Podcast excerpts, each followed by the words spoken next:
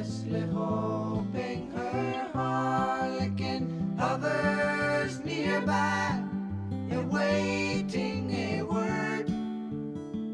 这是第一百期长节目的反派影评。大家好，我是 K 先生。大家好，我是雷普利。大家好，我是波米。感谢两位来我们节目啊，K 先生也是将近一年没来了啊。之前《猜火车二》和我们聊了丹尼保尔，哎，今天聊的电影其实就是丹尼保尔原来的御用编剧拍摄的啊，所以也算很对路的嘉宾了。那雷普利可以说是我们近百期以来上节目次数最多的嘉宾之一了啊，应该至少有二十期，那是五分之一了。那这两天在公众号预售了一个月的迷影手账就准备发货了，还没购买手账的朋友，从现在起我们也终于是现货发售手账了，随时买随时寄送啊。另外，微店还推出了这周五刚刚在内地上映的动画片《大坏狐狸》的原作中文漫画，目前还在打折预售之中。这本比较适合家里有小朋友的听众啊。那同样包括《大坏狐狸》还有新版《古墓丽影》在内的本周所有院线新片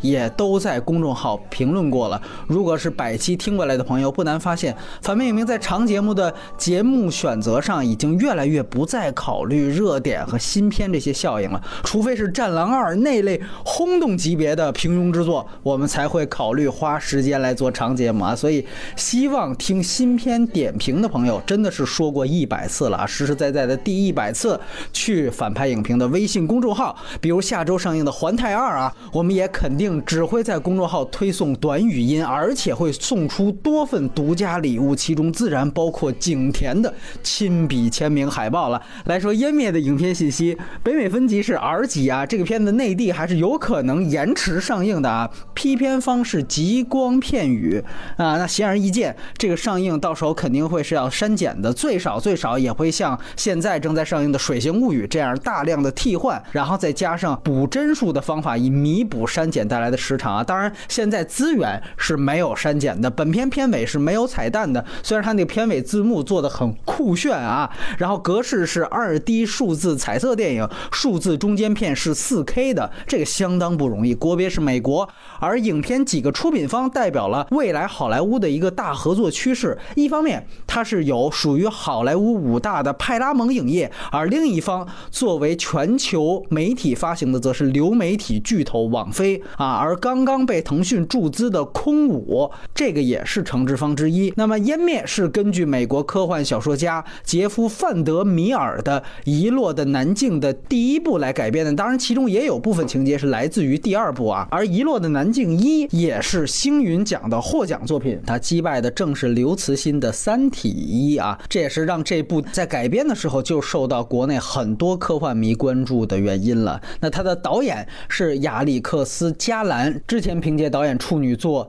机械姬》一战成名啊，当时是在奥斯卡视效奖上击败了北美影史票房冠军《星战七》。更早以前，加兰是一位编剧，就像刚才说的，他主要是以给丹尼·保尔写的科幻片为主，包括像《二十八天之后》《太阳浩劫》和《小李的海滩》。而很有意思，去年的诺奖得主石黑一雄的《别让我走》电影版的剧本也是由加兰来执笔的。那么这部电影的唯一署名编剧也自然就是导演本人了。当然，加兰并没有挂名本片的制片人。《湮灭》呢是绝对的独角戏啊，唯一领衔主演的是奥斯卡影后娜塔莉·波曼，而本片还有两位机械姬的演员，一个是演了波曼片中丈夫的奥斯卡·伊萨克，这个也是这两年红的发紫的一个男星啊，天启的扮演者是《星战七》《星战八》和《醉乡民谣》的主演，另外一个则是机械姬里面的亚裔混血机器人水野索诺亚，他在本片是客串了开场的一个医学院学生，而演波曼其他的队友还包括《雷神三》里面的女武神英雄泰莎·汤普森，还有《八恶人》里面最出彩的詹妮弗·杰森里。此外，《火星救援：奇异博士》里面的华裔演员大胖子本尼迪克特·王啊，也演了审问的那个角色。那摄影也是机械机的摄影师罗布·哈迪啊，他也是被看中来去掌镜派拉蒙今年的第一爆款《碟中谍六》了。那配乐同样也是机械机的组合吉奥夫·巴罗和本·索尔兹伯里。那这个片子的首映日很有意思，刚才说了，这是好莱坞五大和流媒体巨头的联手作业，所以它既不像传统电影说先上映一到两个月才在其他地方上线，也不像啊这两年更多网飞的电影那样说马上率先就在流媒体上映，它是双方各退一步。这个片子呢，先在二月二十三号在北美院线独家上映，但是仅仅过了两两周之后，网飞就上映了本片。我特别强调这件事情，也是因为这就有可能成为今后越来越多非视效大片电影的上映常态了啊！线上流媒体将进一步蚕食影院独家上映的窗口期了，尤其是在内地以外的地区。本片的成本是四千万美元，而《机械姬》是一千五百万美元。虽然成本差了很多，但是北美票房差不多。《湮灭》目前是两千七百八十九万万美元，而《机械姬》当年北美是两千五百四十四万美元。当然，刚才说了，《湮灭》只上了两周，流媒体就上线了嘛。而且这两部电影也都是限制级电影，那资源和字幕受惠于网飞的策略，所以我们内地影迷现在才能坐在这儿来聊这部电影啊。网飞上线当天，网上就流出了幺零八零 P 网络全高清资源，而且是自带网飞的官方中字，等于连字幕组翻译的时间都省了啊。所以这个就是可能以后常态的一个好处了。咱们现在开始打分，K 先生来，我就给六分吧。呃，有五分应该是都给原著的。嗯、我个人是觉得这个片子最大的问题在于导演加兰没有任何的发挥啊，但是他的改动很多地方我是不满意的啊、我还是推荐吧，因为就是这个原著的底子、那个设定毕竟还在，然后这个设定也是我个人特别喜欢的，推荐给就是科幻片迷吧。厉不厉，我给到了六点五分儿，嗯，我觉得这是一个各方面都很平庸的呈现了一个比较高冷的利益的作品，嗯，我觉得他同人的气质比较严重，那零点五分就给到他第三幕吧，我觉得第三幕是我比较喜欢的那种做法。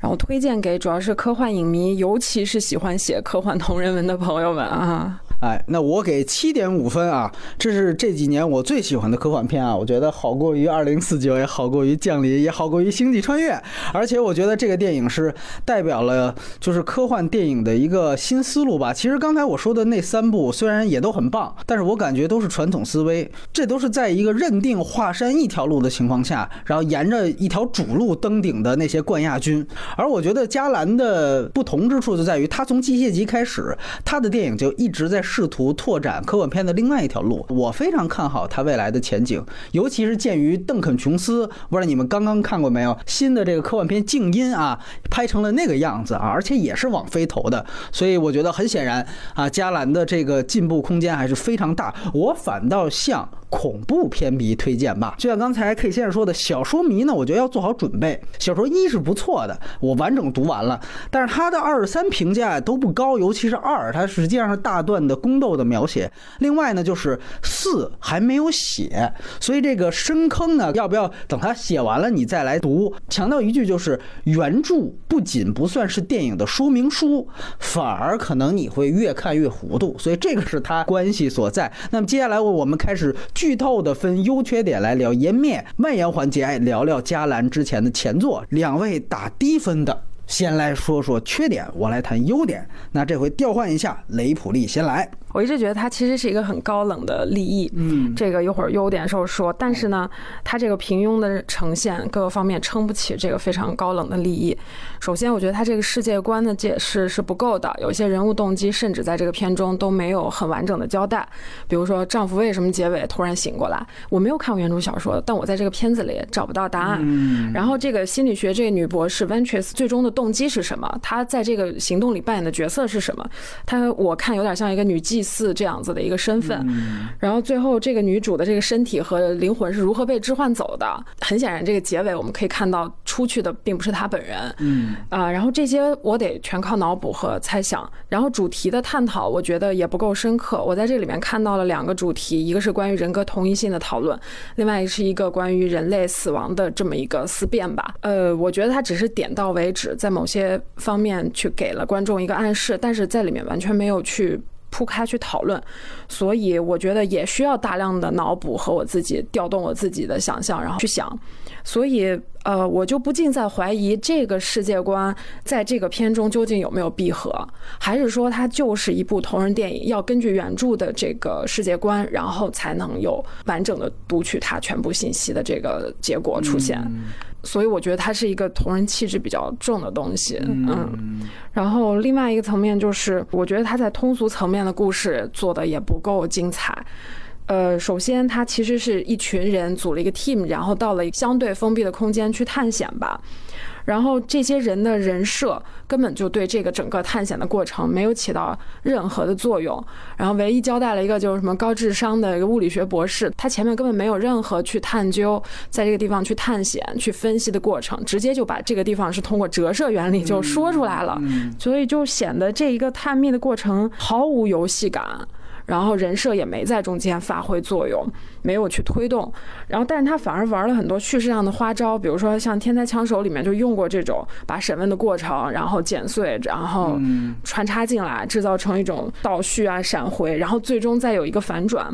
所以我觉得就是这个片子。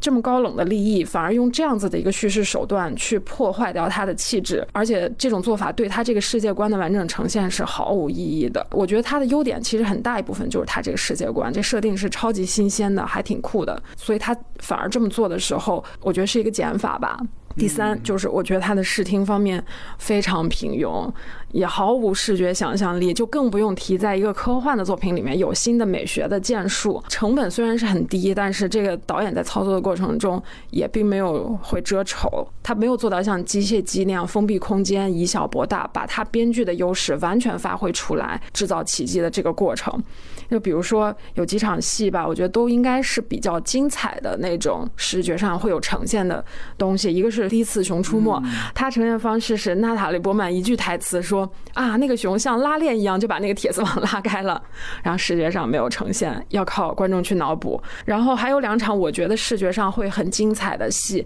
比如说那个梅花鹿，嗯啊，镜像的梅花鹿出现，还有那个树人人变树人这两场戏，你想想，它其实是一个在视觉上很有发挥空间的东西。如果用《阿凡达》那样的特效来去呈现，应该是会给观众一个难忘的一幕瞬间的。他也没有做，我不知道是预算的原因，还是技术的原因，还是导演的问题，反正。就非常的可惜吧，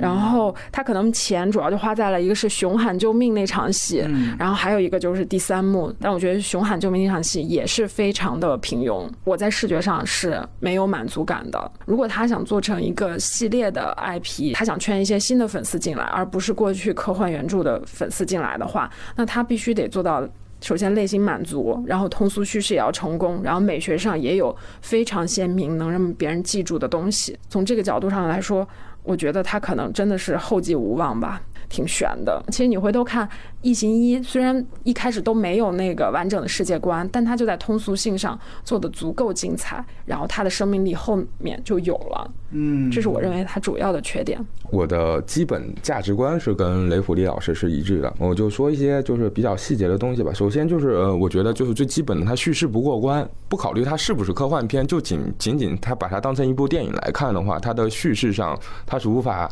持续的吸引你往下走的。这个就体现展开来说，就很多，比如说你的悬念设置，然后不断的闪回的一个切换吧，我是觉得有问题的。然后包括就是到最后达到了一个效果，就像刚刚雷虎利老师说的，就是有一种生化不同步的感觉，你知道吗？就是很多时候，嗯，它里面有大量的细节，我们到时候在说优点的时候可以说，就是那种展现那个镜像的暗示的画面细节有很多。但是这方面是你需要脑补，或者说拉很多遍，你在第一次无法发现的，这就无法带给你一种观赏上的愉悦感和快感。然后反而另外一方面，它是通过台词不断的将很多你可以通过画面和镜头运用，然后做出来的一些戏剧性的东西，你用台词反而就是很简单粗暴的说出来了。我觉得这是一种深化的不同步、不对称、不对等，最基本上的观感来说是很影响。嗯，然后第二点，它的一个老毛病了啊，就是这个到时候可以在外延部分讲，就是它无法。驾驭一个就是有宏大世界观的一个东西，包括机械姬，它是一个极简主义的一个做法嘛，就把一个特别小一个点往大了做，我给你做九十分钟，然后给你做的特别的漂亮啊，然后它可以在很多细节上给你抠抠的你眼花缭乱、心花怒放。但是当他面对一个湮灭这种一个宏大世界观的时候，他就在一个叙事和那个世界观的铺陈这两点上，他就已经乱了。我觉得他在这方面是一种导演技法上的缺失。因为从某种角度来说，虽然他是一个成功的编剧吧，但是他这是第二部导演作品嘛，然后驾驭一个这么宏大的世界观，我觉得对他来说简直是太痛苦了。至于那个之前很多人说跟降临比什么的，我觉得这个扯淡啊！你不看降临的导演是谁，就是人家至少是在导演技法上是具备完全的技巧的，你就是在这点上就跟他完全没法比。嗯，然后第三点就是雷普利老师说了一个奇观啊，就是画面上没有任何的快感，没有任何的快感。对你只要看过十部以上的，在画面上有突破的科幻片来说，你看这个片，你就会感觉像那个看网页游戏的那种广告一样，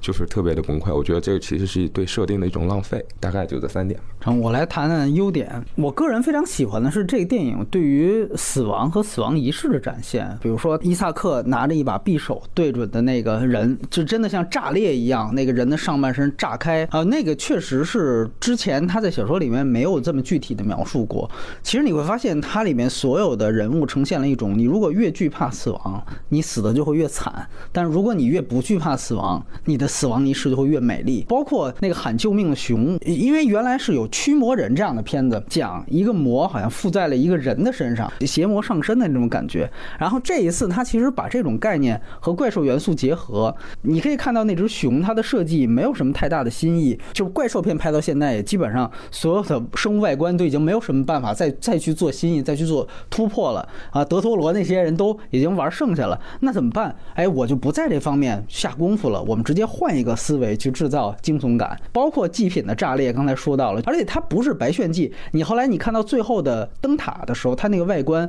其实也是被很多炸裂开的藤条所包围的。它之前铺垫之后，你就明白哦，灯塔曾经外面发生过什么。包括像最后的一个复制仪式，这个其实也算是一种歌颂和礼赞仪式吧，从自分到涅槃。的视觉化的呈现，我觉得这个确实整个的死亡仪式都还是很不错的。然后我觉得剧情设置呢，其实它前半段做出了一些我觉得特有意思的，比如说开场我很吸引我的就是上来像所有电影一样，都是一个道王设置，不愿意放下这个亲人，大家就会想这个人肯定已经死了。但后来逆观众的思维，马上想念的这个人神不知鬼不觉的出现在他的面前，你后来证明他不是一个传统意义上的鬼魂。对吧？它其实就是它世界观设定的一个延伸。从一开始，它就透着一种反传统，包括两位都不太满意的这种质问的。其实他这个质问开始，你要注意到一个细节也很有意思，就上来他就会问。这些队员怎么了？然后他就直接说死了或者怎么着了。就是加兰从一上来他就告诉你，这些主人公接下来死没死，这个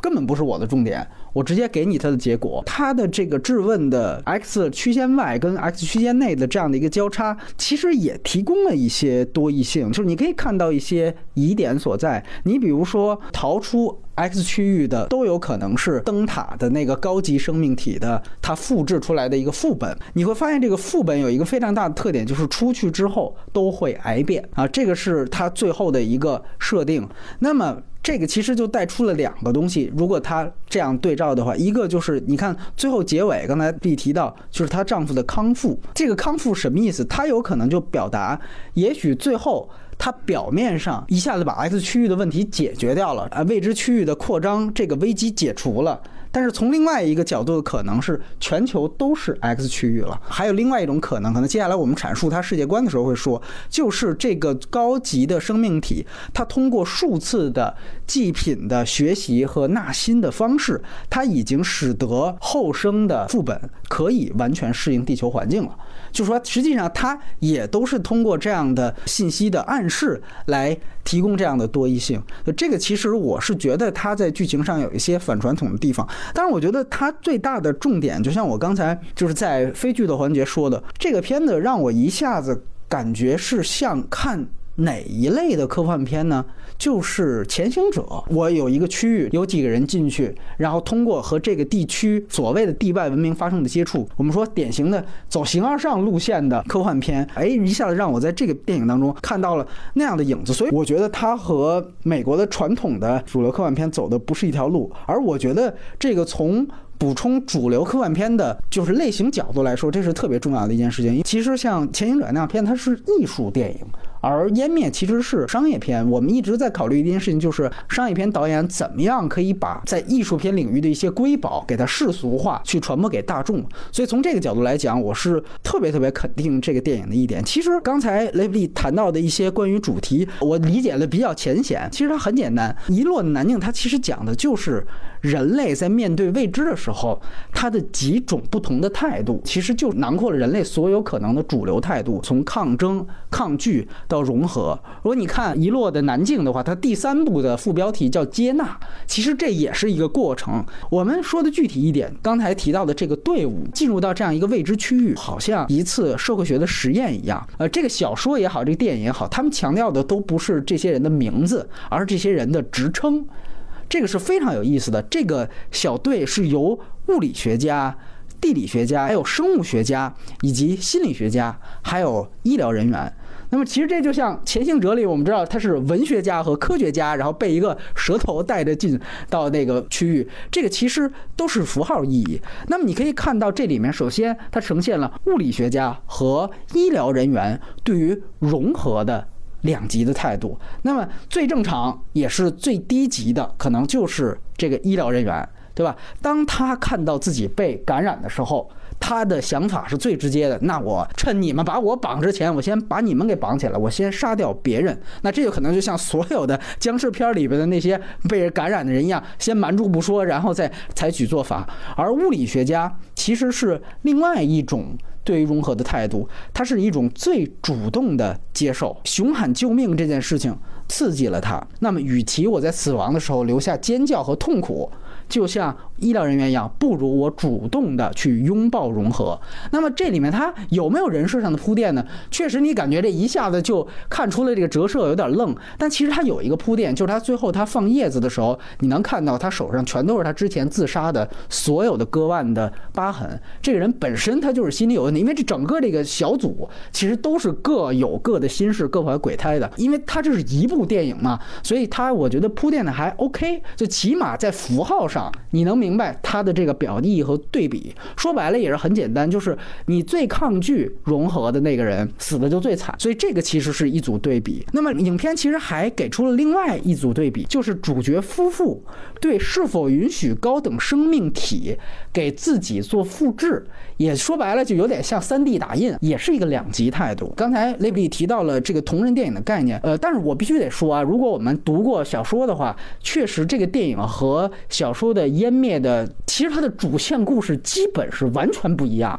啊，它基本上完全是自己原创了自己的所有的主线故事，而且放弃掉了湮灭小说里面的一个核心的，就是地下塔和颠倒塔的概念，呃，然后原创出了生物学家进入到这个未知区域的一个原创动机，这些确实全都是加兰自己巨大的编剧的这个作者性的体现，就是我觉得他原创的最有意思就是。生物学家和黑人出轨，制造了这样的一个动因。表面上呢，是为了波曼等于有点赎罪这个意思来进入到 X 区，但其实呢，我后来第二遍再去看的时候，我觉得它很有意思，就是其实和黑人出轨，这个是一种不同种族的交配。啊，它里面其实做了的这种蒙太奇是很明显的，就是他把和黑人交配的这个情节和 X 区的几个危机事件正好给衔接在了一起，而她丈夫。实际上后来交代出来是发现了她的出轨了。从表面上看起来是她丈夫因为她出轨，所以负气才进入到了 X 区域，但是也未尝不可理解为这是她丈夫发现之后，她得到的启发是：你是与黑人来进行交配，我不如直接去同意与一个不同生命形式直接进行融合。那交配也是融合的一种。低级形式，但是还不够彻底啊！最彻底的就是我这种，是吧？全身上载。妻子呢，就是波曼的这个演的这个主角，他很有意思，他从始至终一直是人类里的精英人士的代表。你可以看到文武双全，对吧？然后才貌俱佳，而且呢是通过他对出轨的悔恨和赎罪行为，尤其是赎罪行为，你感觉到他也有很高的道德标准，就是所谓的人类的这种公序良俗。在小说里可能这点更明确啊，这个确实是电影可能出现的问题，就是其实它代表的是人类自由意志，我要不要融合，这个决定权在我。啊，无论我面对的东西是不是比人类更高级，剥夺我的这个自由意志就是不行的。这个是他的世界观，但这一点电影刻画的不够好，这个我们缺点去说。但是。还是那句话，他通过物理学家林融合前的那个对白，他其实说了，你看心理学家是要去灯塔去面对这个事儿，啊，你是在选择抗争，而我选择融合，这基本上就是把他这几个角色的符号表意就说出来了。我顺便说一句，在原著当中，他是和体内的这个光，就是后来八个人那个角色体内升起那光，他其实搏斗了三十个自然年，就他一直压抑着这个光去占领自己的身体，然后最后才失败。还有一点是很有意思，丈夫的想法，他并没有表达出说就比妻子就多高级。就开始我看第一遍的时候，我也是这样认为。我觉得，你看妻子这属于是一种愚蠢人类的呃这个顽固抵抗，飞蛾扑火。然后丈夫，你看这个直接自己把自己当祭品了，拥抱融合。但是后来我去想，我觉得也不太是。就是我们看丈夫的行为，不难发现，就他其实是完全把这个灯塔里面的这个母体，小说里面叫爬行者，因为爬行者不是在灯塔里的，就是他把这个东西当神，他的所有的行为都是典型的献祭行为，就吧？开始献别。人最后献自己，就像神的忠实信徒一样。最后的这个 DV，它是暗示自我其实是揣度这个母体的意思，就等于设局把自己的妻子也骗进了这个 X 区域。那我第二遍看的时候，其实我觉得导演是在高级黑这个角色，就这感觉是有一种对于信仰的一种愚忠，特别像什么呢？如果放在我们内地的语境。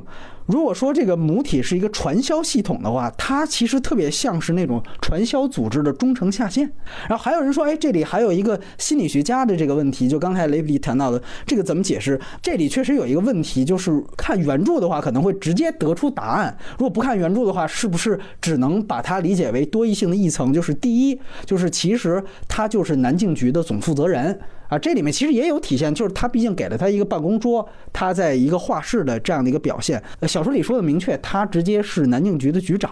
啊，后来他实际上是微服私访，跟着这个第十二批进来。那第二呢，其实确实他从头到尾实际上是一个复制人。这里面呢有两个细节暗示这个是成立的，一个呢就是他们刚刚进入 X 区域的时候，就纳里波曼一醒来，发现这已经过了四五天了，然后出帐篷之后，发现所有的队员都说我们已经过四五天了，之前怎么进来的这个记忆已经没有了。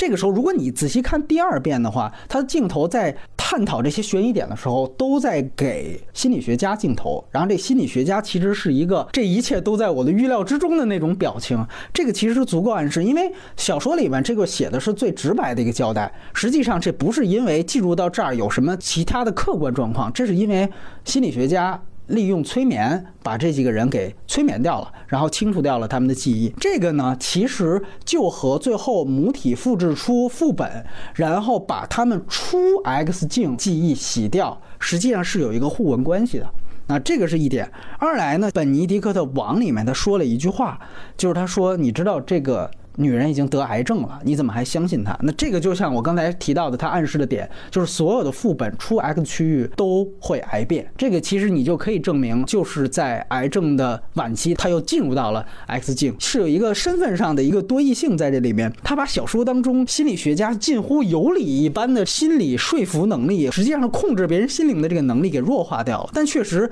他保留了这样一层暗示，包括开始波曼还没决定要进去，他只是在那个窗户外。面看自己的丈夫，他就说：“你们什么时候打算让我离开？”这个时候，心理学家就以特别怪异的表情直接问了他一句：“他说什么？难道这就是你想要的？你就想离开吗？”就这个其实是一个心理暗示。但是有意思的一点就是，他这个设定和《银翼杀手》里面的复制人设定一个基础的共同点，就是他们其实都是不自知的。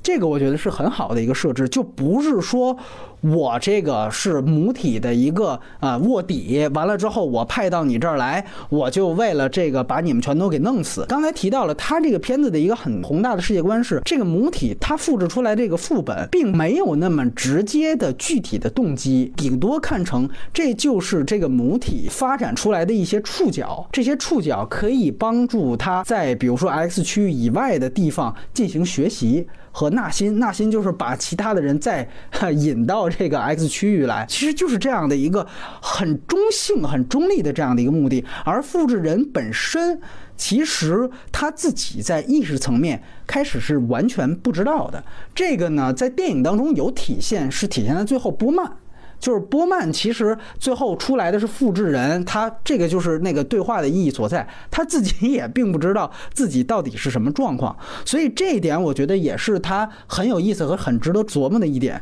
就还是那句话，就这不是一个特别黑白分明的对峙问题啊，而且呢，到最后有人说你怎么看待他最后在祭坛上的那个涅槃？这个其实我感觉就是更像交作业，就是我已经把无数批的社会精英。吸引到了 X 区进行献祭了，现在数量已经够了，我的任务已经完成了，所以我在身心上重新上载回组织。那其实从地外文明的角度，我就说一点，我觉得，呃，像老塔这类的科幻片是完全不在意去呈现和构建，就是外部文明到底是什么样子的。在这类的科幻片当中，很有意思，就是所谓的彼岸文明或者地外文明，它唯一的意义。就是人类内心活动的哈哈镜。我觉得非常好的一点就是《前行者》的原著叫《路边野餐》嘛，那么它里面是有一句名言，这个也所有科幻迷都知道的一句话，就是外星人路过地球进行野餐，临走不小心落下了他们的泰迪熊。就所有前行者的巨大的人类巨大的麻烦，其实就是外星人留下的泰迪熊。就很多人可能也在问说。这个片子里面的 X 区域到底是什么？这个思路其实就是里面质问的这条线当中，大胖子本尼迪克特王他一直以来的问题。就这一条质问线，我觉得很重要，因为它其实就代表了通常的人类思路。就你看，他一直都在问娜塔莉波曼，就是，哎，这个外星人、地外文明，他们来了肯定有目的，什么目的？他们这个绝对是有动机的，什么动机？就是这个是一个非常人类思维的方式。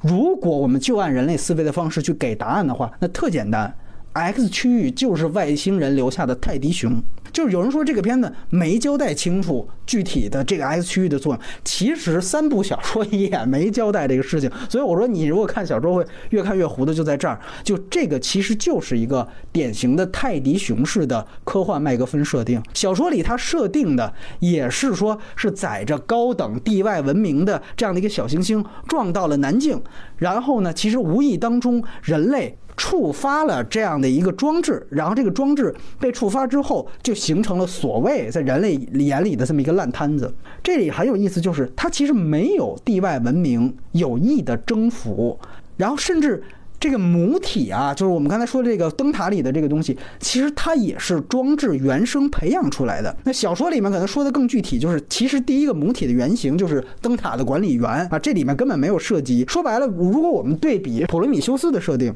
毕竟普罗米修斯那个也是误打误撞，然后打开了一个远高于地球的这样的一个文明。但是普罗米修斯至少那个是一个生化武器库，你看你触发了人家武器了，那你当然会带来一场灾难和矛盾。就是说这个定义还是一个。人类层面的定义就是啊，我触发了武器，然后这样。呃，但是这个电影其实我觉得很有意思，就是你看。人类看这个 X 区域是烂摊子，就王说：“你看，最后他毁了一切。”然后波曼就说：“这个也许不叫毁，这个可以叫改进。”我们在《水形物语》那期，我们其实当时涉及了一个重塑上帝的话题，进而延伸到了克苏鲁神话这个问题，就是说克苏鲁神话里面对于人类渺小的这样的一个态度，你也可以说他们是一个殊途同归的。路边野餐的泰迪熊理论和克苏鲁不一样的是，这里的地外文明甚至都不去强调它是在有无意伤害的功效。你像人类踩蚂蚁，根本不会在乎蚂蚁的感受，因为我压根儿没注意到你。但其实这种创作思维，它其实还是在强调一种无意伤害。这种无意伤害，从作者思路去归纳，其实本质上也是沙文主义思想的彼岸投射，就是那个东西太强大了，以至于他都不会注意到我。如果对位到政治上，比如说李光耀当年提出的很有名的大象理论，就是我们新加坡是小草，大象打起架来对草坪是灾难，同时大象做爱对草坪来说也也是灾难。但是湮灭，我觉得它集成的这个泰迪熊理论，连这种攻击性的假设它也不做，就是说它并不假定 X 区域的地外文明是无意当中要踩死你的，相反，它这里面无数个暗示是在说它有可能是对你好的。然而。即便是这样，你仍然是懵逼状态，你仍然是不知所措的，因为你根本 get 不到这个东西。就说句俗话，就是这颗流星它特别像地外文明拉了泡屎，然后不小心甩到了地球表面一点儿。但是放在地球这样一个农耕级别的土壤里面，这个就是上好的肥料。但是即便这样，就对于这一泡屎，人类还是完全手足无措的。你看，要么像医护人员那样自相残杀，要不然还有一种就是像丈夫一样，一种妄自菲薄的盲目崇拜。就这里面其实就有一个对于彼岸想象的质的区别，就是很多的科幻的彼岸投射其实都是拟人化的，但湮灭的触发根源不是人，它更像是一个。意外事件掉落的一个物件，就你像克苏鲁神话里面那些最牛逼的神，也都是被低等种族崇拜的和奉若神明的。那这个时候你去看待这些低等种族，你会觉得 OK，他们起码还有自知之明，是吧？因为他们啊知道啊这个呃，即便神不在乎我，但是我知道他们总有一天可能会碾死自己，于是我有这样一个崇拜。那就像如果人类研究出哪个蚂蚁窝的蚂蚁对人类也是有一个无意当中踩死自己这件事情，随时做好准备，甚至随时赴死的话。你也会觉得哦，这些蚂蚁起码它比一般的它的同类要高级，因为它有这样一个自知之明。但是这一切的设定都是建立在你好歹拜的是一个拟人化的存在，但湮灭里面他连这么一个人都找不到。这个时候你再想想，波曼的丈夫如果他是把外星人的一泡屎去当上帝一样去崇拜，而且还肝脑涂地的话，更显示出人类的可笑的行为。从作者角度，我更愿意去把它和我跟雷普利聊过的，也是我们都特别喜欢的《迷失之城》，就这是一个创作论，就是说彼岸文明是怎么想的，不是这类电影的叙述重点，它更加关注于我们自身。当然，《迷失之城》里面彼岸文明其实就是原始的部落，对我们都不再去做那方面的叙述展开，我们只是关心自己。因为对所有彼岸文明，你再怎么深入的科学幻想，它也是幻想，它也是有意淫的这样的一个本质所在。而对于我们自身，再怎么细节的表现，也都有价值。就是意淫他者只是自卫，而关注人类。自身才是一种自省，对这个其实是我想说的一些我喜欢的地方啊，说的有点长。呃，我听完你说的那个，我感觉是咱俩看的是一部电影吗？我看到的东西跟你看到的东西很多地方都不一样，这也侧面的，我觉得印证了我说呢，它很多东西在这个片子里是没有闭合的，都需要观看者特别强的这个脑补，对。这个乐趣其实对于尤其是那种喜欢看同人的人，或者喜欢写同人的人来说，几乎是一种本能。就看到一个世界观，我就想能不能脑补一下。所以我还是坚持，我觉得它其实是没有闭合的。我优点先从细节开始说吧。首先就是呃，它有大量的画面的细节是有暗示的啊。包括呃一些什么就是镜像的一些折射，包括那个水杯那个是很明显了，就是两个人喝水的那个，因为是给的特写嘛。那个呃，然后剩下其实还有一些细节，包括那个两只小鹿频率是一样的，你知道吗？一个有机整体的一种这种细节，首先我是觉得是很好的，因为对于这种可能就高概念的、比较高概念的这种科幻片来说，这种呃复盘的这种细节其实是很有意思的，是你是必须要有的。这个不是说像异形那种。就你爽完了就爽完了啊，大概是那样。然后第二个细节是，就是我觉得这个是加兰在改编上做的特别好的一点，就是他去人化，他把重点放在了人和这个 X 区域里的这种外星生物的这个交融也好，对抗也好，或者怎样，用什么词都行。他没有把细节放在一些，比如说小队内部的成员之间的那种人性上的这种勾心斗角上，点到为止。他没有在这上面做很大的文章，他已经简陋到怎样呢？简陋到就是靠交代他一句背景。然后这个人就可以去死了啊！对，但是原著里其实是这方面花了很多笔墨的，嗯，这个其实是我觉得是加兰的一种进步，因因为之前他所有的片子里，他最擅长的是这个，但是他这次主动舍弃了。对这个高概念的片子来说，我觉得你再跟我说人性的善恶、伤痛，我觉得这个东西就浪费设定了。所以他这点的舍弃是很勇敢的，只是他这个舍弃到最后吧，其实对观感还是会有影响啊。这个就看他以后希望就是导演经验再丰富一些，可以平。衡一下，很好的平衡一下，嗯，这是第二点。第三点就是，嗯，就是我要开始怒夸原著了，就是我觉得，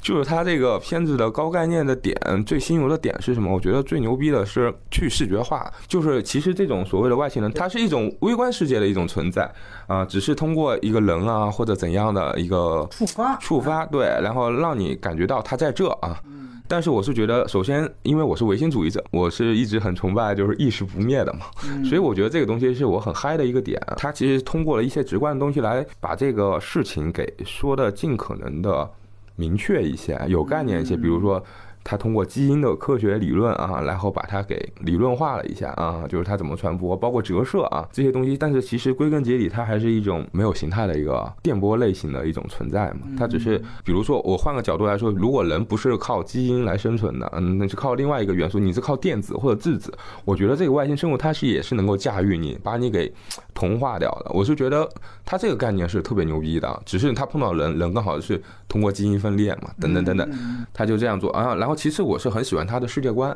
他的世界观就是像你刚刚说的一点，我是很赞同的，就是他没有一个站在人类的角度，就是没有一个强对抗。呃，所以我看这个片有一个特别自己特别喜欢的一个观影体验，就是一开始还是惯性的，我会以人类的视角去看。当你随着片子的剧情推进，不断的走，不断走，看到最后，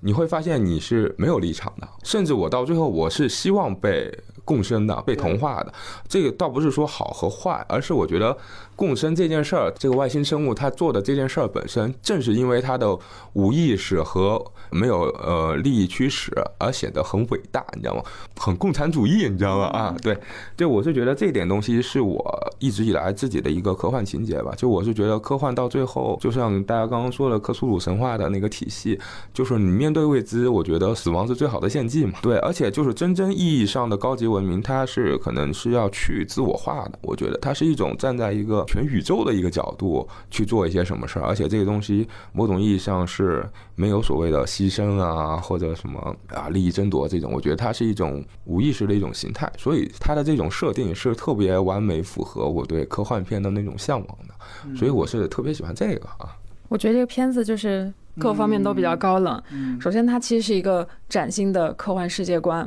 不是那种主流通俗科幻片里面要要么平行时空，要么穿越，要么什么这种那种，而它又。加了一个非常抽象的形而上的主题，它不像星际穿越那种，其实是一个很普普普世的主题。对，所以这片子整个利益就被拉上去了，是一个非常高冷的东西。因为我也不是科幻文学的这种迷，但我觉得可能在科幻文学里，大家会经常看到崭新的世界观一个一个被抛出来。但我觉得在荧幕化呈现上，能看到一个新的，已经是可能一年里面不容易的一件事情。所以它这种新鲜感让我有点想到，就是看降临。时候，哎，语言学的一个角度，对，所以他这种基因工程的视角还是比较新鲜的。呃，通过湮灭的过程，然后重组基因，最后再复制人，然后狸猫换太子，这个过程又是让我觉得非常惊艳的全新的一个过程。当然，第三幕这个我其实也想一会儿跟你讨论一下。就第三幕中，我仍然其实是有疑点的，就是那个复制人金属人把娜塔莉波曼摁在门上的时候，娜塔莉波曼是想逃，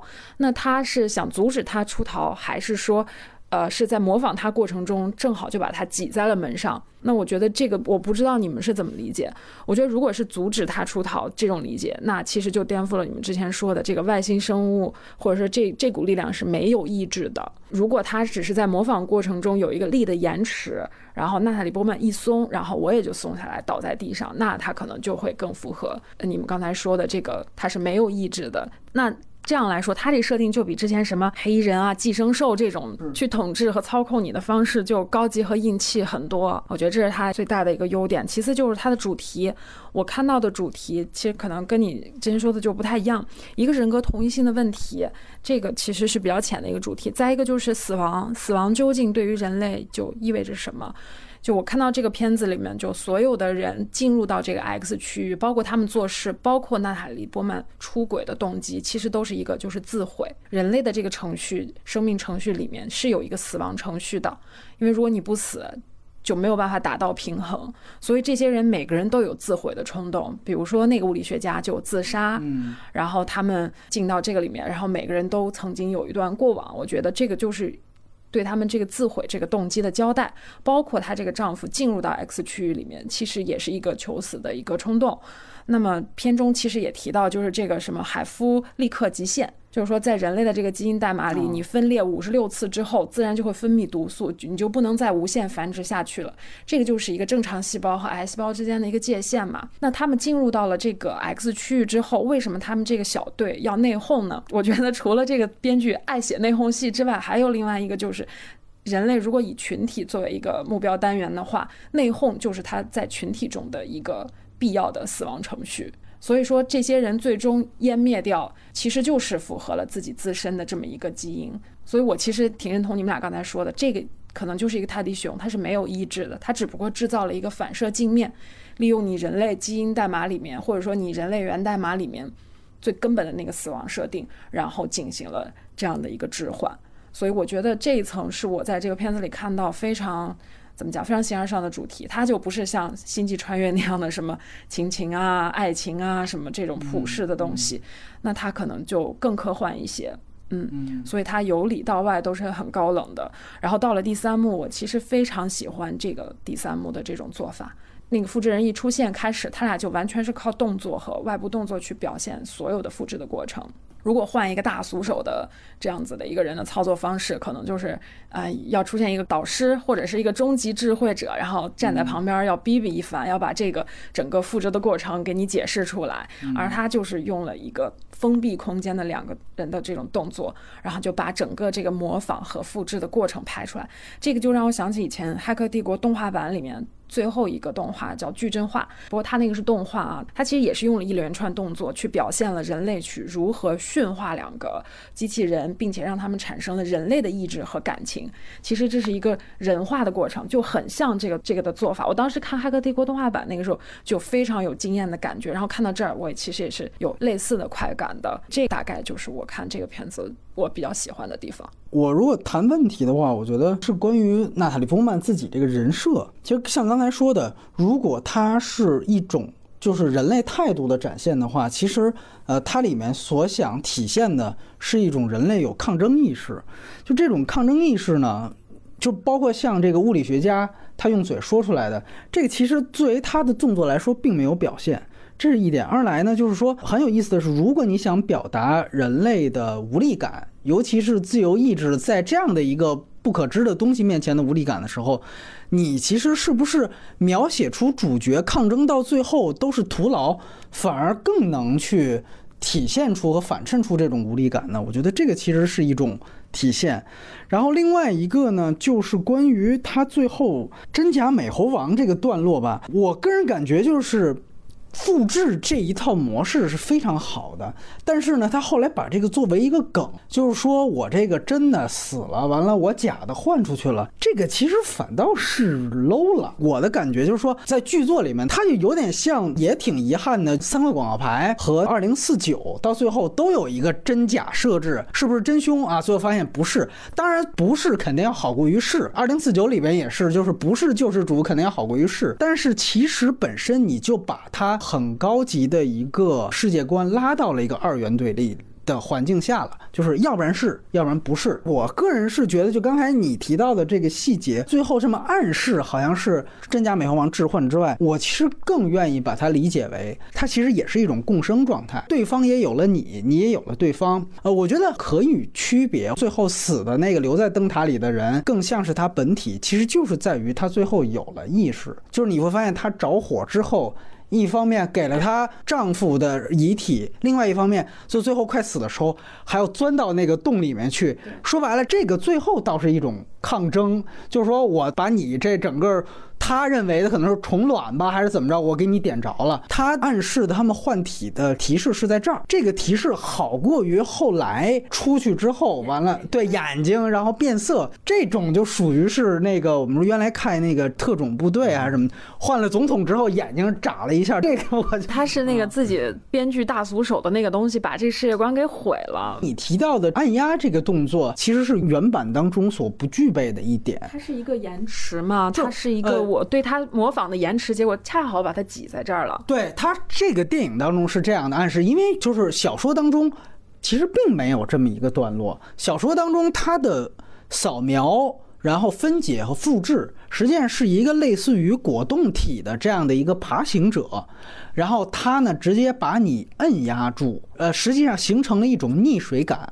然后在溺水感当中，其实就有点像人类回到这个羊水当中塑膜的过程吗？像液体一样，然后你会感觉到无数只触手深入到嘴当中，其实就是溺毙的过程，然后在这个时候完成了一种这个分解，呃，我觉得可能是导演觉得。这个原版的东西很难视觉化的去表现出来，所以说他使用了这样的一个方法，我觉得也很高级。因为我觉得那个确实你文字呈现啊，那种可能确实感感觉更酷炫一些，但是你实现上其实很难去描述那种状态。然后另外其实呢，就是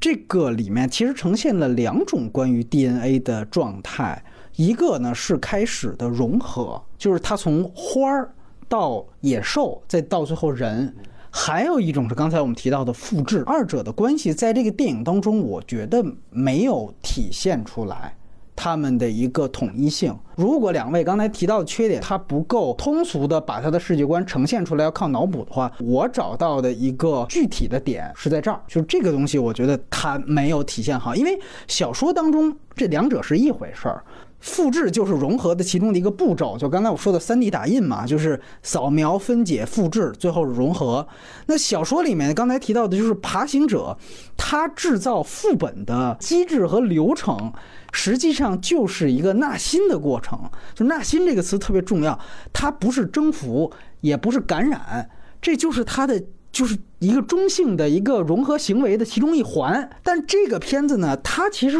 突出了生态意义上 DNA 融合，就这个其实放大了，就小说当中可能就提了这么两笔，可能作为闲笔写了一下，他把它发展成这个片子的一个主要的世界观系统，这个是电影的作者性体现，而且加入了物理学家自己与植物融合的那么一个最后的一个原创，这个概念它就没有那么清晰的去和最后的复制去结合在一块儿。我一向说的就是。小小说的叙述的清楚与否是不能给电影当借口的，在这个电影当中也是一样，电影在这方面缺少一个更系统的交代。另外一方面就是，尤其是外部布景的不足吧，我确实觉得它具体怪兽的惊悚元素这方面给我是满足的，但就是其实场景设计是另外一个概念。呃，这个奥斯卡有一个艺术指导奖，其实就是场景设计。这个我觉得在这个电影当中是远逊于这个机械姬的，因为呃，它里面有一个外景，那外景你看出好像是不是加兰的一个缺点，尤其是那个最后灯塔旁边。真的是叫火树银花是吧？开始是银花，然后后来点着了就变成了火树，就这个东西让我觉得是有点愣啊，像一个三流婚庆公司给他做的 这种质感。就是说这个结界弄成这个肥皂泡的这种，就是当然我觉得它也确实你面临一个你怎么把它视觉化，就是那 反正这就是最通俗的。我估计所有人坐在这儿，你要开这个策划会，你能想到第一种。不怎么用思考的，肯定就是这种，那弄个肥皂泡，完了就就往这一落就完了。就这个东西，我觉得也确实其实没什么太多。就相比我刚才提到的死亡仪式的展现，这个确实是不足的。另外就是摄影，确实我觉得这不知道在干嘛。我确实很喜欢那个机械机的摄影，但是印象很深。就这个片子，确实它那个，尤其是有一个特别大的问题，就还是过曝明显，而尤其室内景，然后也不打面。光完了之后，外面的过曝，我开始啊，我是极力的去，我喜欢这个电影嘛，我愿意给这个导演去找风格的解释。我觉得是不是是他现实世界和 X 世界的一个反差？后来发现不是，他拍现实世界也有这毛病，我就没办法这个给他洗地了。对，然后另外呢，就是第三点不算是缺点，但就是有一点给大家提出来的一个参考性吧，就是它毕竟面临一个对于小说素材的选取，其实我对这方面我特别满意，而一方面我也压根儿不以原著做呃参考，二来就是我特别喜欢就是小说。是这个样子，然后电影完全重组，我把你的所有的模式打乱，你这拼图拿过来，我自己再拼一个其他的图案，我特别喜欢这种，我觉得这个电影做到了。但是呢，小说里面有很多也可能去尝试视觉化的东西，如果要放进来，可能会更加大胆。这个是我提供的一种参考，就呃，K 先生也看了，我觉得大家都可以交流。就是第一部里面湮灭的那个小说里面有一个主要的设置是地下塔，也叫颠倒塔，就是它其实讲除了灯塔之外呢，还有一个往地下走的塔。然后其实它的整个的所谓最高级，就唯一一个在这里面实体化的所谓的高级的生命体，就是在那个塔里面。那塔里面它一直在干什么呢？特简单，他一直在这个沿着往下走的台阶，在墙上写字，写的都是你能看懂的英文，有一些前言不搭后语，但是你细读起来都是形而上的文字。这一个母体，它不干别的，它只干这么一件事情，就是他沿着一个无限循环，就像西绪福斯一样，他在写字，然后。所有的死亡，就是这些队员，我靠，血腥案发生了，包括最后大卡利布曼这个角色自己，都是你挡了他的道儿他从你身上过去了，过去的时候顺便就把你分解掉了，然后你这儿痛苦的不行啊，你看他他还在那儿写，就这个就是一个完美的体现出，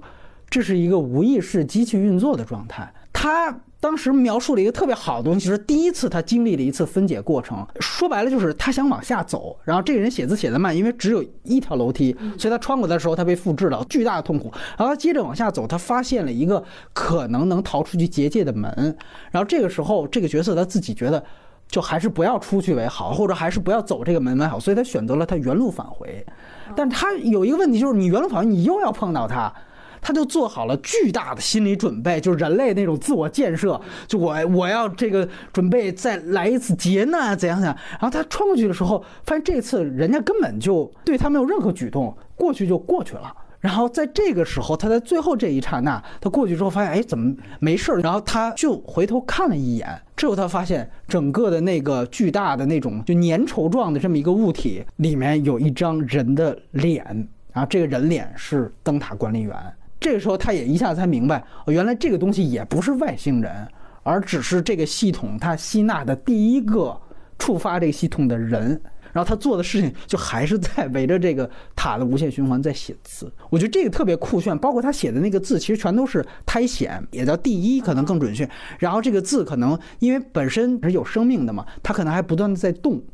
就这个，我觉得是可以视觉化呈现，而且又很有意思。但是我也不知道为什么这个导演在这方面就完全舍弃了他那个，其实是湮灭的小说里面的一个核心，是占笔墨得五成以上。我觉得这个是加兰特牛逼的一点，就是你核心东西我不要，哎，你这世界观不错，我拿来我自己组，我挺佩服这点的。但是我觉得就在这里做一个分享。就我觉得这个设定其实是很牛逼的一件事情，但是另外一些他这个小说当中没放进来的概念，我觉得有一些不放进来也不失为过。就是确实他尤其到第三本的时候，他有一些就是说讲这个区域里面也是有。时空错乱，人会遇到自己的小时候啊，这样的东西。呃，而且由于它这里面有副本这个概念，就克隆这个概念，所以它有的时候如果视觉化呈现的话，可能会像恐怖游轮。它里里面小说里面是有这样的描述的，就是我在旁边的时候发现，我跟着另外一队人，然后进到这个里面。但是我觉得它特别有意思的一点是。这个小说就是它的第一部，是典型的以就是娜塔莉波曼这个角色为主视角的，这个没问题。但是它第二部是以一个叫总管的名字为这个主视角，然后第三部其实是多个视角然后来回的跳转，就是第一章写什么灯塔管理员，第三章就是他来回跳跳的过程当中，你会知道，其实在里面他牵扯出的生物学家就是娜塔莉波曼这个人物，他的主视角其实已经变成了这个人的副本了。其实说白了，他有一种就是写着写着，或者你看着看着有一种不自知的，哎，你其实被带入的，你看了半天是这个人的副本在讲故事。这个很牛，很牛，对对对，如果他很好能呈现出到电影当中会很厉害，但这可能就有点难，所以最后没办法，他的呈现方法就是狸猫换太子。其实质问线就是在表达这个意思，就质问线里面的娜莉波曼是副本嘛，对吧？然后他把这个副本和真实的文本结合在一起，这样呈现的话，是不是有点像那个夏马兰以前有一个灵异第六感，是吧？啊就人到最后发现自己原来是死了，是鬼了，这种感觉。他我觉得是这样，他们都很清楚自己就不是原本。就是你看那个她丈夫醒苏醒之后，她问她第一句话，就他不是一个说到最后才知道自己是鬼，不是啊。那个小说也不是，他一直都知道，只是有的时候因为他来回跳。读者不知道，他读者是到哪一幕？我觉得最牛逼，就是说娜塔莉波曼的这个角色碰到了一个猛兽，然后从那个眼睛里面看到了，哦，原来他才是真实的我。就你明白吗？对于读者来说，这是很大的冲击力。带着一个假的主人公，然后在中间碰到了其中一个冒险，这个冒险当中出来猛兽，这个才是你第一本里面看到那个主人公。反正啊，做出来了，让观众到最后有一个这样子的反转，就比现在这眼睛一亮，这个要对要好一些，要好一些。但是我觉得这个都挺难的啊，就是说这个你现在去想也挺难把它给给做到这种。你可以看到，比如说他那个喊救命的熊，他你记得就是娜塔莉波曼到最后去查他的尸体的时候，故意就停留了了一下，而且还摸了他的这个手腕。就你感觉他和前面那个熊好像也制造了这么一个意思，就其实这个不仅仅是我遇到的一个猛兽，而是我的其中一个队友，就是他也有这样的一个暗示在。但是呢，可能就没有自己的副本院自己这么强烈。还有一点，他只是挂在嘴边上，但我觉得没太体现的是那个，就是说时间反差。开始，本尼迪克特王问他，就是你觉得你待了多长时间？你们怎么两周补给扛了几个月？就是他其实也在强调出。就里面的时间过得比外面快，但这个事儿吧，一来你也没很好的体现，二来就是这个其实没意义，它只是在表达这个地方不一样啊，就这是一个神仙叫什么天上一天地一年，对吧？在小说当中，如果你有时间折叠的设置，那你需要去叙述这个地方跟外面不一样。你现在你没有这样一层交代，反正那你是为了留着拍续集嘛？就你跟着好多东西，它都是为了你感觉，要不然为了留着拍续集，但你这里铺垫东西，你再单独看就没什么太大的价值。对，所以我觉得，反正就有这么几个提出来能够分享的。对，关于小说，我不知道 K 先生还有没有什么你喜欢的点没有？我觉得就是小说里就是关于女女主角的这个设置的改改变吧，就是所讨厌，但是是必要的，就是把把一个类似于只爱科研哎对对 的那种性格的女生变成了一个就是居然会去出轨，你知道吗？啊，是是就是这种这种通俗化的设置，我觉得是很必要的啊。就是你你会有一个共情的代入感嘛，要不然就是你的主角一出来就是一个只会跟你聊基因的人，你就完全没有代入感，代入你的那个生活嘛。我觉得这个改编还是挺好。其实我想强调一个细节，就是片子里他不是说了一句话，就是我们人会老去，其实是我们的基因缺陷。就是一句话，就是说明了，其实我觉得就是啊人设人设的立场人设的立场，就是他哪怕在片子里变成了一个会出轨的人啊，但是他最后还是会怎么讲，就是会选择共生吧。我觉得这是一种暗示吧。然后那片子里有一些，我觉得美术方面，包括一些细节，其实是我觉得有点过于的剧透了。就是他手上的那个纹身，啊对，就这个太傻了啊！就是你整一个不明白的符号也行啊。就是嗯，最后想说他那个就。波曼那个血滴进去的那会儿，太丹尼保尔了拍的，就是你知道吗？就是我看的时候就是惊了，我觉得啊，这样也可以啊。你刚才提到的一个关于人类自毁装置这个问题，从原著的角度来讲，这个是他也没有的，所以才我觉得他为什么要加出轨这个东西所在。因为原著里面它是一个特别明显的一个科研，对我就信这个东西，呃，就是这里面呢，其实如果按照你的这个说法去研真，他也在带来他人设的另外一点缺点，就是说他到底是一个什么样的性格的人。就是说，如果他是一个认为人类衰老是人类的自身基因缺陷，而不是一个所有生命就应该有的本来状态的话，这是他的世界观，对吧？那么他对于这个未知事物的最后这个融合的态度，应该会显得更加放下。他应该当这个物理学家的这个位置，所以这个是让我觉得是有一个。而你提到这个自毁的这个东西，确实我觉得在这个电影当中是成立的，就这个观点。但是确实也就还是这个问题所在。一旦有了这样一个前因，他可能就不能再作为物理学家口中说这个心理学家是要融合。啊，是要面对，你是去抗争，就这个，你就小说中你就不能再往这人设上去安了，对啊。他可能是，呃，理性上他受到教育，他的理性认为人要跨越这个生理的极限，但他其实潜意识做了很多自毁的这种这种决定，他也无法克服他自己这个基因里面的这部分的东西。我觉得还有一个问题就是说。呃，这个是电影当中展现的不够好的，也是波曼这个人设，就是其实他在这里面到后期，他也是受到感染了，他体内也有光，就是他对于他体内的这个内部斗争，其实没有太多的体现，这一点我觉得是挺重要。而小说当中这是一个主要矛盾，甚至他提到了其中一个队友就是他杀的。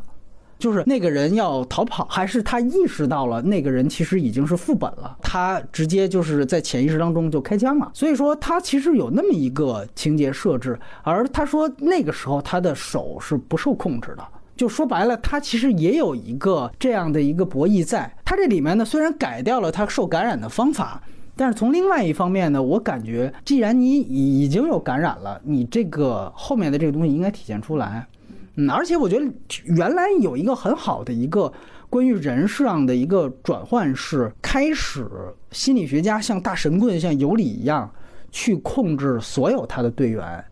然后只有波曼的这个角色最先产生了抗体，就是你在跟我说任何催眠的话对我都不起作用了，而他的这个抗体就是来源于他感染了，但是后来他发现他前面受的是心理学家的控制。他好不容易借助了另外一个东西，摆脱了这种控制。其实另外一个后来又操作你，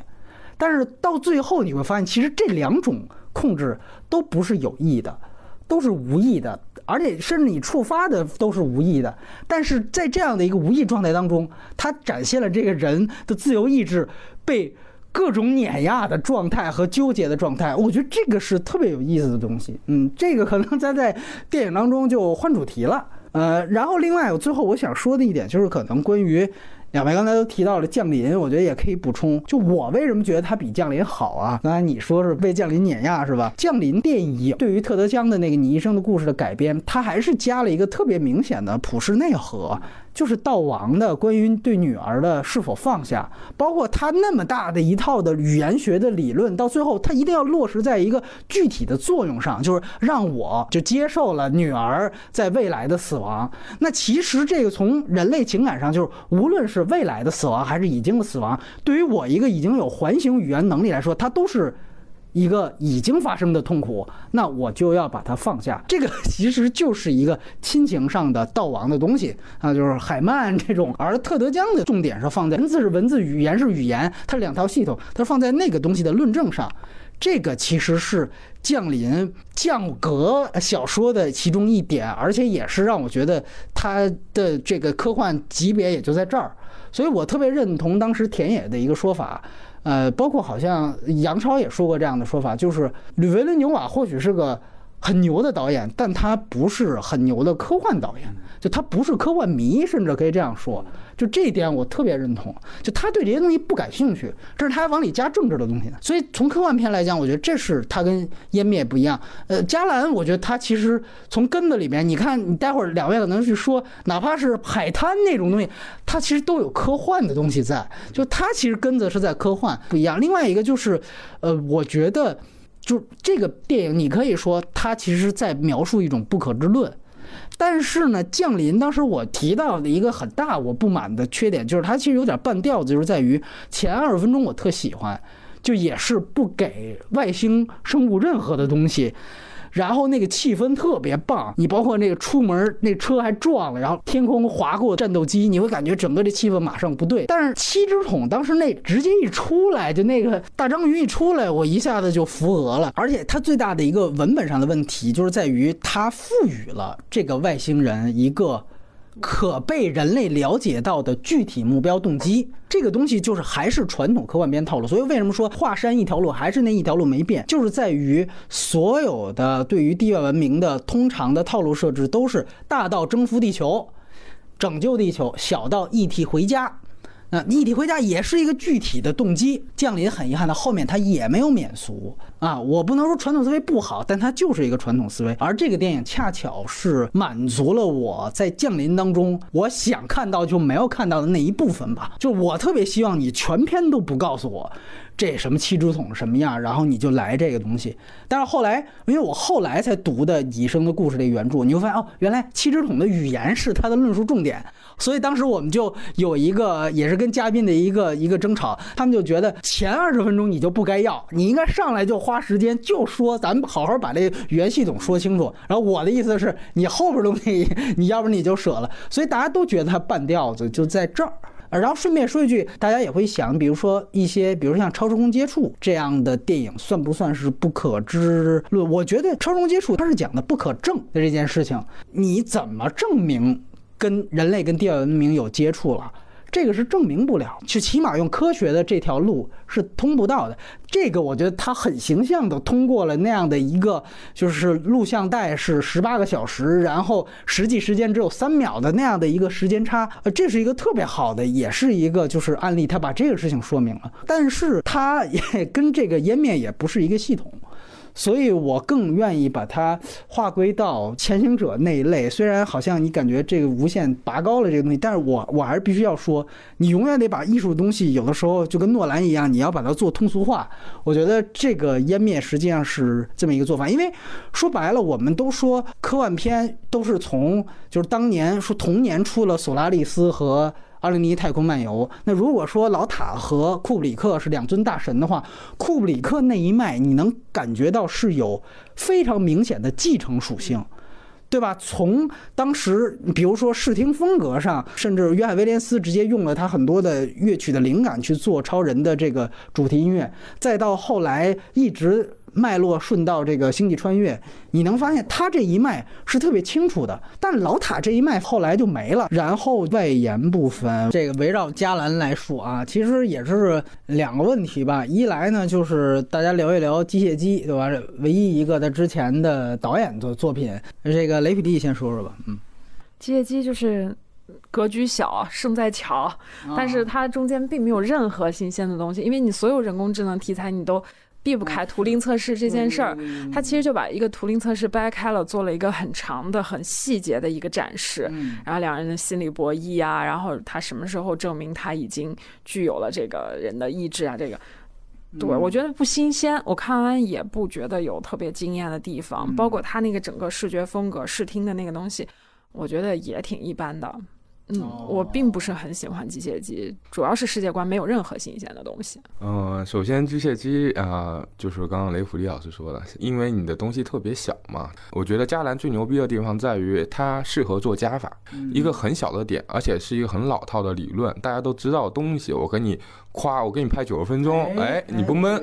但是它它不善于做减法，所以碰到湮灭这种宏大世界观的东西。它算不好了啊，所以我觉得未来它可能上限不会太高。说到机械姬，我觉得雷德利·斯科特他儿子卢克·斯科特去年也拍了一部叫《摩根》啊，那个片儿其实跟机械姬是故事内核是一样的，反正就是一个一个怎么讲机器人啊，然后一堆人围着一个机器人干一件什么事儿。只是那个加兰他这就很纯粹的一个科幻片，我就是把这个图灵测试的各种可能性我给你做一遍啊，然后那个可能。呃，雷德利·斯科特他儿子拍的那摩根，可能他就是做的通俗化一些，反正就各种互相杀来杀去啊。我觉得这两种方法其实都可以。其实摩根我觉得完成度也很高，但是可能加兰就是更讨巧吧，就是可能对某种意义上来，有可能对纯粹的科幻片迷会更喜欢他这种。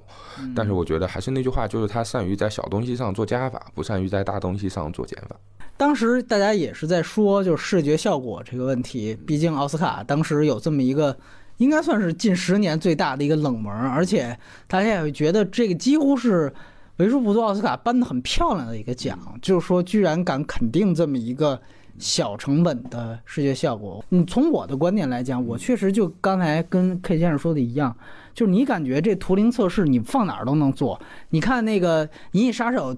第一部里面上来不其实就是一个类似于测试的东西嘛，对吧？我就弄一个电扇，然后我放在这儿。但是呢，它我觉得很不一样，就是说我真的可以围绕着这样的一个机器人拥有人性的地方，就是在于这个它也同样拥有人性幽暗面的一面。这个东西我把这个环境做的也特别呃阴暗，而且诡异。就这个确实是，呃就封闭空间当中，就视觉设计是有想象过的。按说是锦上添花的东西，但是当这个锦。我们都已经见过太多的时候，往往你觉得厉害的就是天上的那个花儿，哎，这个电影它就是有这个地方，所以我觉得确实视觉效果，你有什么想说的吗？嗯，我首先我是觉得科幻片这个东西视觉效果这个是有天然优势的。我举个不太恰当的例子，就是你想想当年的大都会，你现在看，比如说你是今天拍出来的，我觉得它技术奖肯定还可以拿。这也就是为什么。二次元动画片就是科幻片最好的永远是日本嘛，就是这个东西它就是有天然的优势。我觉得像机械姬，我觉得它是风格取胜。我我我不觉得是某种意义上是说怎么讲。那我换个角度来说，你看那个斯嘉丽·约翰逊的《平囊之下》，它本质上你说跟页面说的不是一一件事儿吗？一个一个没有形状的外星人，只是它具象化成了一个斯嘉丽·约翰逊嘛，对。然后它其实讲的。事事件其实我觉得是一样的，但是他那个就是做了极致的风极简风格嘛，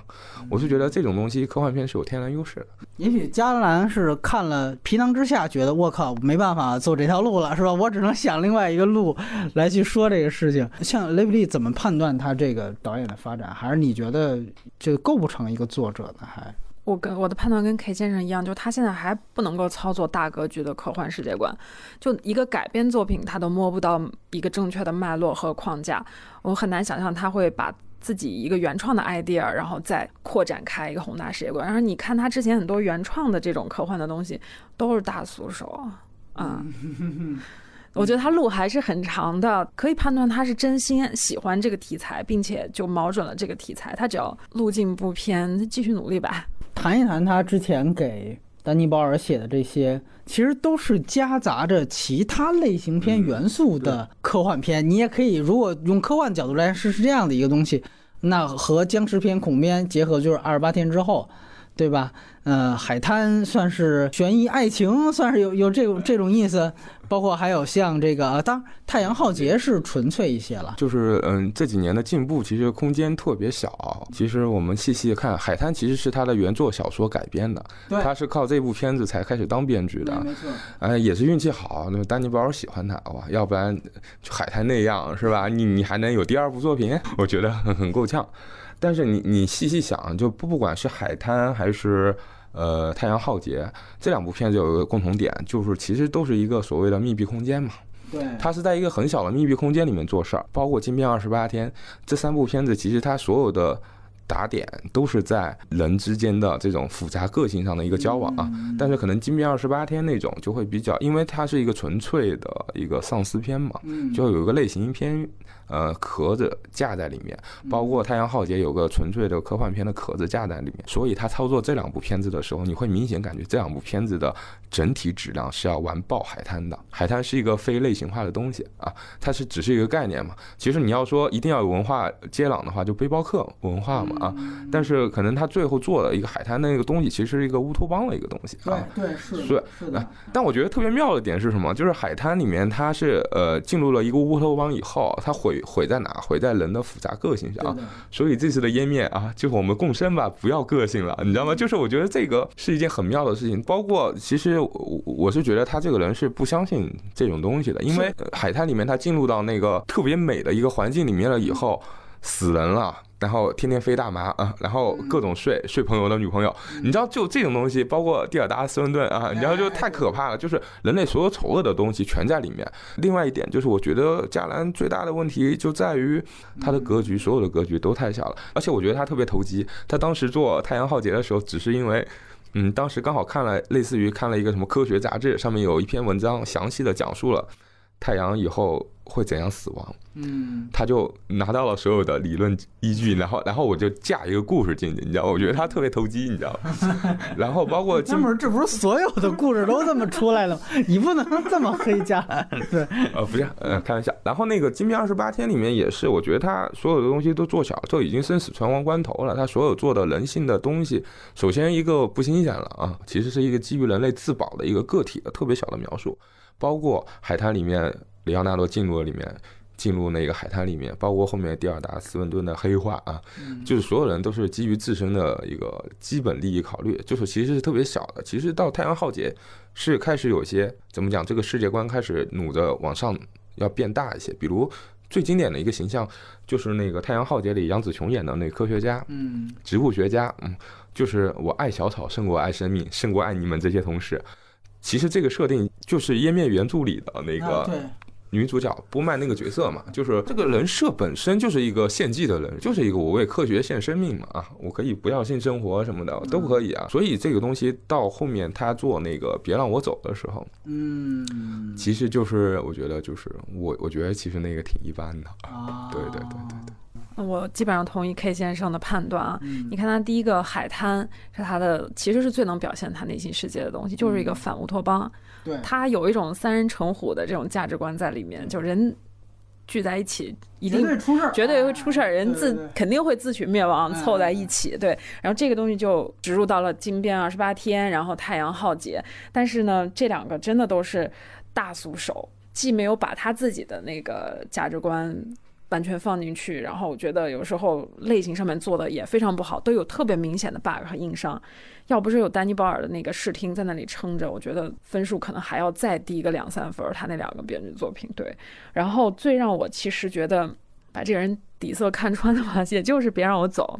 他竟然没把石黑熊的那个原作最精华的东西端上台面。其实石黑熊其实是在用，呃，一个克隆人的命运，其实去隐喻人在面对死亡的时候的命运是什么。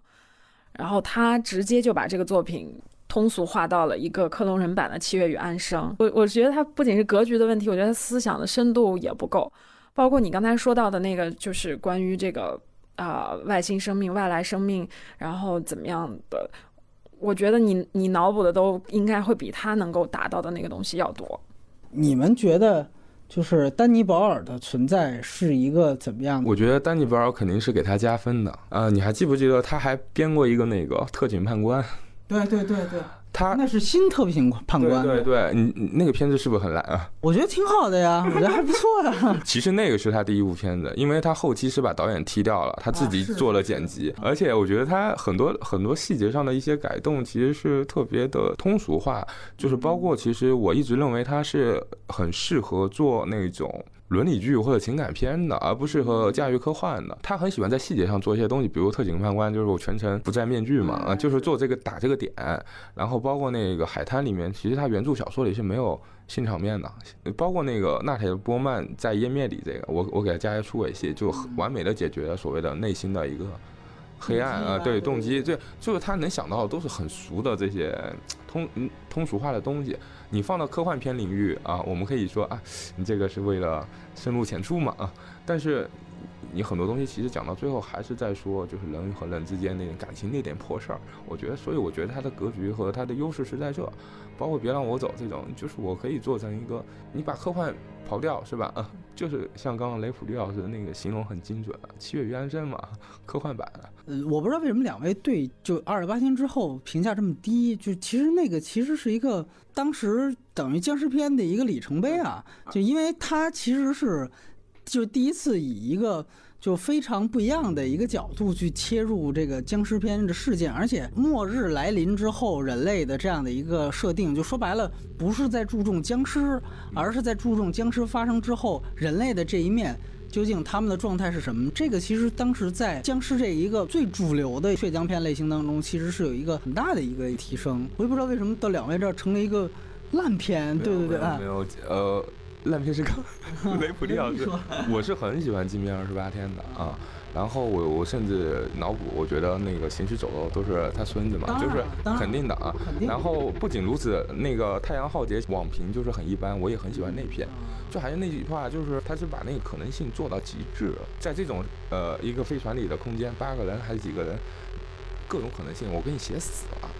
我觉得这是他最牛逼的地方，所以我觉得《太阳浩劫》是完成度很高的。我给你一个设定，比如说你是一编剧，我给你设定八个人在一个太空飞船里，你给我去写一本子，你再怎么写，你你超不出《太阳浩劫》了。你说的《金面二十八天》的所有好是丹尼保尔的好，不是加兰的好。对，所以我们其实否定的并不是这个片子本身，否定的是加兰的过往的这个工作履历中出现的东西。他最大的问题是他很容易就是半部好片，前面精彩，后面尤其第三幕很容易绷不住。他解决不了戏剧冲突的时候，他就会从天上掉一些很奇怪的神棍式的人物，比如说《太阳浩劫》莫名其妙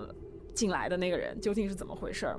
对，那就是在跳大神。然后《金兵二十八天》也是，就是西莲墨菲演这个人，为什么最后就又爆发了，上天入地无所不能，然后一个人杀了七人的小分队，就这种东西，哎呀，我我我就觉得，要不是丹尼保尔的整个的视听在那里撑着，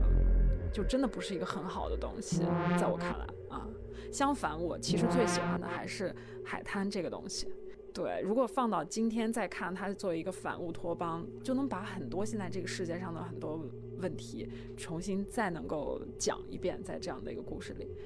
尤其是这几年，我就反过来再想这个故事的时候，越想越觉得它有特别深远的意义。如果说从个人关系到社会、政治、历史，最终上升到人类，可能加兰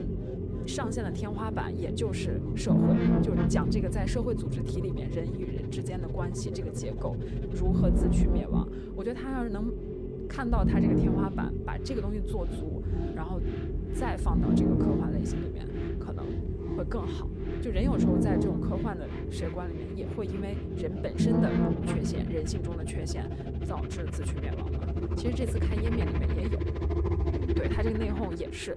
天灾一部分，其实人祸是更大的一部分嘛。至于上升到什么人类，然后外星文明，我觉得它上不去了。当然，我不太认为，就是说构建外星文明是比探讨人类自身更高级的一个阶段啊，其实都是人类社会的一个折射。对，就是说你怎么样构建外星文明，这个事儿也观更宏观的角度，它可能就有一点失控了吧？就是海滩失败是失败在丹尼鲍尔，我，是这样的。加兰是没什么，而且如果大家。